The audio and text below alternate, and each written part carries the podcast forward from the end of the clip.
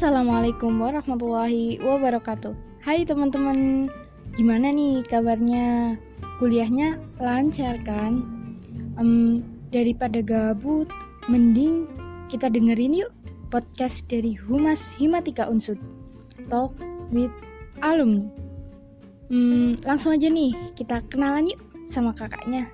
Halo, selamat siang kak. Gimana nih kak kabarnya? Hmm, mungkin bisa nih kak, kakak perkenalkan diri terlebih dahulu. Halo, Assalamualaikum. Apa kabar? Alhamdulillah saya baik-baik saja. Namanya Imam Tahyudin, lulus tahun 2006, masuknya tahun 2002. Sekarang jadi dosen di Universitas Amikom Purwokerto. Saat ini uh, sedang dikasih amanah jadi ketua alumni matematika ya.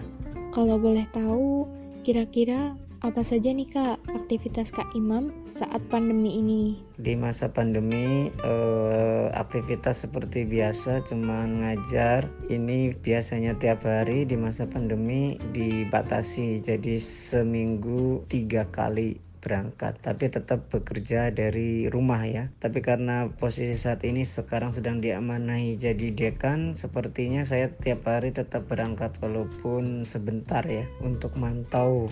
Lalu kenapa sih kak kakak milih jurusan matematika dan kenapa diunsut kak? Ya karena suka aja. Jadi waktu SMA suka matematika terus kenapa di Unsud saat itu kebetulan kakak saya juga di Unsud jadi uh, ketika salah satu pilihannya di Unsud orang tua juga mendukung seperti itu karena sudah ada kakak waktu itu Hmm, berarti sekarang bekerja jadi dosen ya kak. Sebelumnya sudah bekerja di mana sih kak? Dan apakah pekerjaan pertama setelah lulus itu ada korelasinya kak dengan matematika? Sebenarnya saya dari lulus kuliah itu nggak melamar kerja ya, karena saya suka bisnis. Jadi sejak semester 3 saya sudah belajar usaha, buka rental komputer sampai saya lulus. Bahkan saya melebarkan beberapa usaha yang lain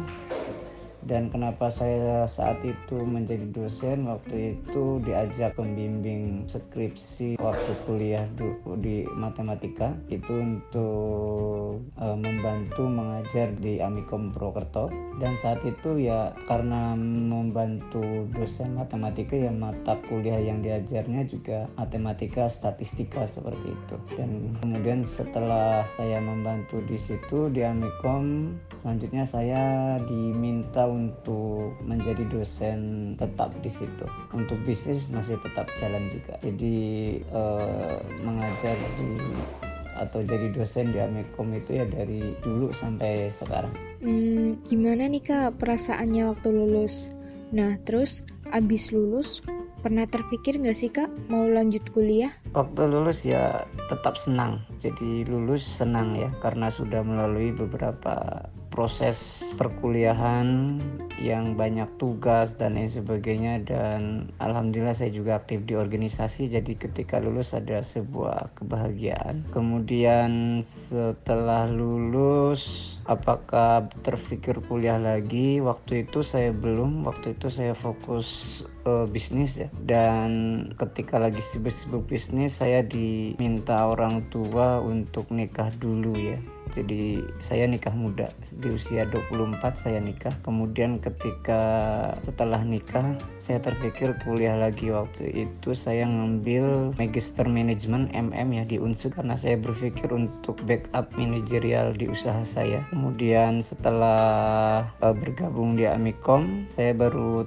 terpikir untuk mengambil master atau S2 lagi di bidang komputer. Karena matematika dan komputer itu kan satu rumpun dan alhamdulillah saat ini saya sudah S3 ya di bidang ilmu komputer lulus tahun 2018 ya Oktober dari Kanazawa University Jepang. Hmm, kalau boleh tahu dulu waktu kakak ngelamar jadi dosen apa saja sih kak yang dilalui? Atau tes-tes apa saja supaya bisa diterima? Mungkin bisa jadi gambaran aja sih kak buat teman-teman. Kalau kasus saya sih sebenarnya nggak ada tes ya karena memang diminta diminta ngajar di situ. Jadi memang awalnya membantu kemudian setelah itu diminta menjadi dosen tetap. Tapi setidaknya saya tahu karena saat ini saya menjadi dekan Fakultas Ilmu Komputer di Universitas Amikom Purwokerto.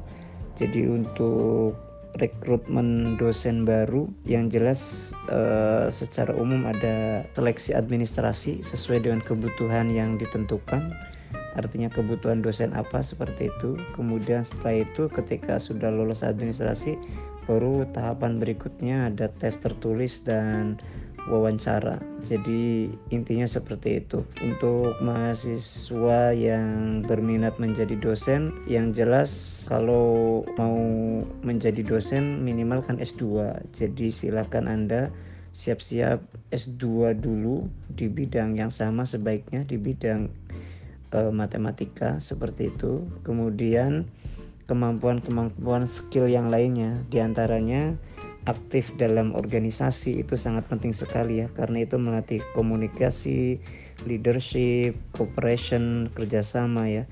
Itu sangat penting sekali dari organisasi. Dan yang tak kalah pentingnya ini kemampuan tadi kemampuan uh, oral atau komunikasi ya. Cenderung mahasiswa matematika ini kan lebih banyak untuk uh, problem solving dalam artian tidak banyak ngomong ya menyelesaikan soal-soal penyelesaian dan sebagainya. Nah ini perlu dikembangkan untuk uh, melatih uh, kemampuan berbicara di depan umum ya. Jadi melalui mana ya organisasi di antaranya? Ataupun di kelas presentasi ini harus berani untuk maju ngomong di depan ya jadi kemampuan itu sangat penting, kemampuan soft skill. Di samping memang yang utama adalah dari kompetensi akademiknya ya, IPK-nya minimal di atas tiga seperti itu. Selain itu tadi eh, ada kemampuan bahasa ya, bahasa Inggris lah minimal ya. Jadi silakan Anda tingkatkan kemampuan eh, bahasa asing, minimal bahasa Inggris itu karena ketika mau studi lanjut baik di dalam negeri maupun di luar negeri itu syarat utamanya adalah salah satunya adalah bahasa ya. Kemudian yang jelas kompetensi keilmuan itu ya otomatis penting. Mengenai S3 nih Kak, yang di Kanazawa University, ini bagaimana sih Kak proseduralnya? Mungkin apa saja sih yang harus kita persiapkan untuk bisa apply ke univ-univ di luar negeri gitu? Atau bisa nih kak dikasih tips-tipsnya? Mungkin harapannya ya bisa banyak teman-teman kita yang apply ke luar negeri dan sukses kayak kakak. Uh, Kanazawa University ini kan sudah kerjasama dengan uh, Ristek Dikti waktu itu ya atau sekarang Kemendikbud sehingga uh, ada program khusus untuk dosen ya karena saya waktu itu dapat beasiswa dari Kemenristek Dikti melalui jalur dosen. Nah kalau lewat jalur umum ketika belum menjadi dosen ini bisa saja itu melalui uh, LPDP ya jadi salah satunya LPDP ini Anda bisa mengakses beasiswanya dari situ. Yang jelas untuk kuliah di luar negeri secara umum itu kan eh, calon mahasiswa harus melalui dua tahapan penting atau tes ya. Yang pertama adalah bagaimana lulus tes perguruan tinggi di Kanazawa University. Kemudian yang kedua adalah lulus tes beasiswanya. Nah, keduanya ini secara umum memiliki syarat yang hampir sama.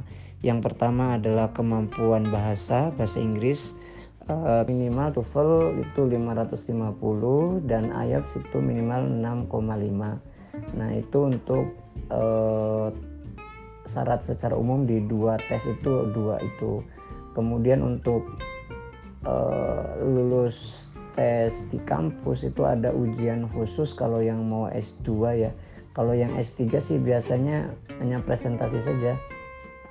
Jadi rencana risetnya apa, kemudian ketika ditanya-tanya oleh calon profesornya ini uh, oke, okay, uh, eh, diterima dan cocok dengan riset profesornya, insya Allah sih uh, diterima. Tapi kalau S2 beberapa informasi yang saya dapatkan ini ada tes khusus, tes tertulis, uh, ujian seperti itu.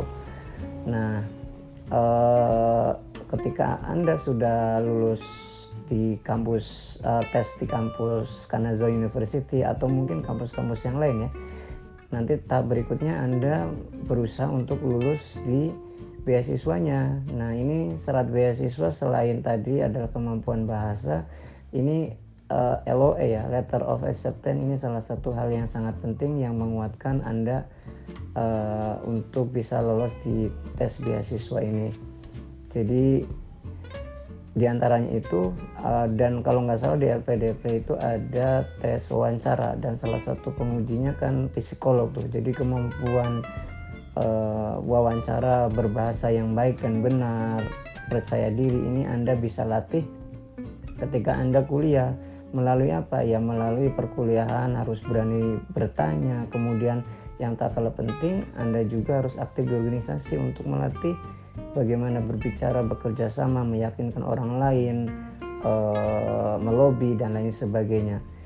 Dan selain LPDP ada beberapa beasiswa yang lain juga. Dari Jepang itu ada e, beasiswa Max ya Monbuga Kosu itu bisa diakses juga.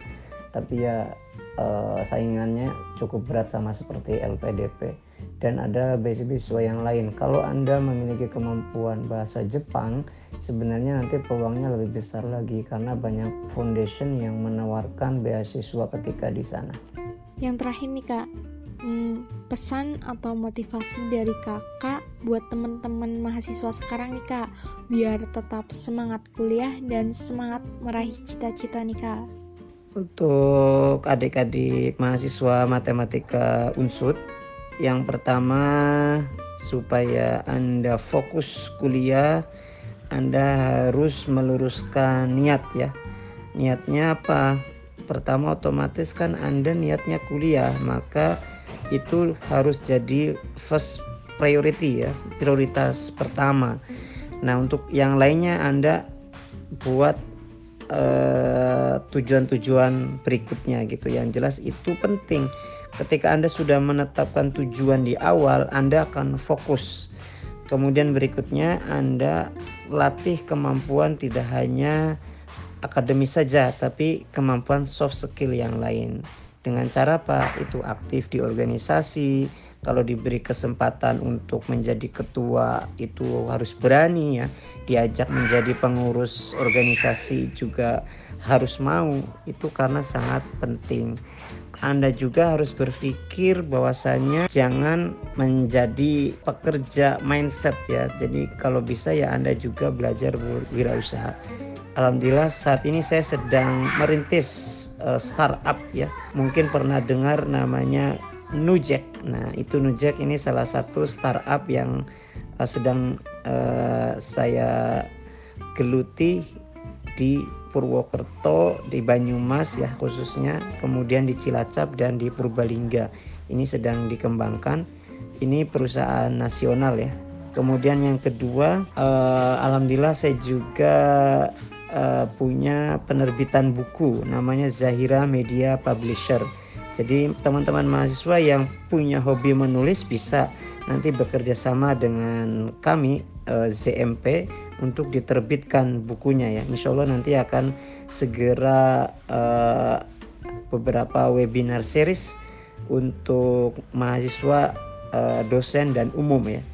Kemudian saat ini insya Allah kita juga sedang mengembangkan uh, startup baru ya e-commerce uh, marketplace ya. Marketplace yaitu namanya Nusamat Insya Allah nanti sebentar lagi bulan ini sedang dimatangkan akan di launching uh, bulan depan Insya Allah uh, bulan Juli ya awal Juli. Mohon doanya saja. Jadi sekali lagi mindsetnya jangan mencari kerja saja tapi berpikir bagaimana mencetak atau menciptakan lapangan pekerjaan ya. Walaupun memang tetap uh, Anda bekerja juga penting untuk mencari pengalaman, kemudian mencari role model, kemudian belajar berbagai hal uh, dalam hal uh, perusahaan ya di yang Anda geluti gitu ya. Jadi sekali lagi tetap semangat dan terus mengejar cita-cita setinggi langit ya. Sukses semuanya. Nah, gimana nih teman-teman setelah kita talk with alumni sama Kak Imam? Tentunya banyak informasi yang kita dapat ya teman-teman dan semoga dapat menginspirasi kalian. Nantikan juga talk with alumni selanjutnya. See you.